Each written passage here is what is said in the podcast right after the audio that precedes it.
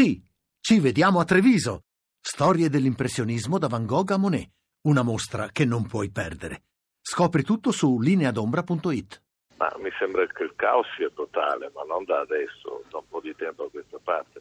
Facciamo un passo indietro, mi ricordo eh, Mazzarri, Mazzarri lo confermano, gli prolungano il contratto, dopo poco tempo viene esonerato e viene in campo Mancini.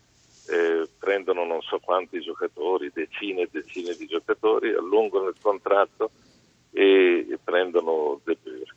Eh. Eh, un, un, allenatore che eh, non parla la lingua, a parte che non c'è un giocatore italiano eh, nel, nell'Inter.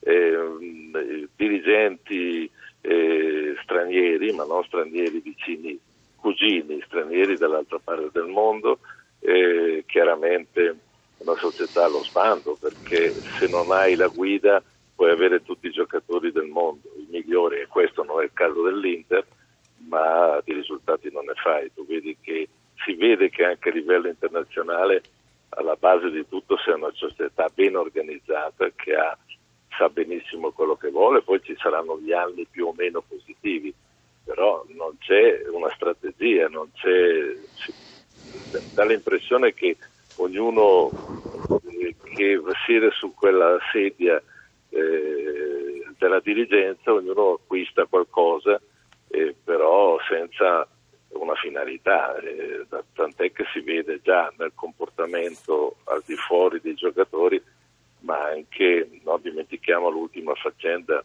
di Cardi che anche lì è significativa.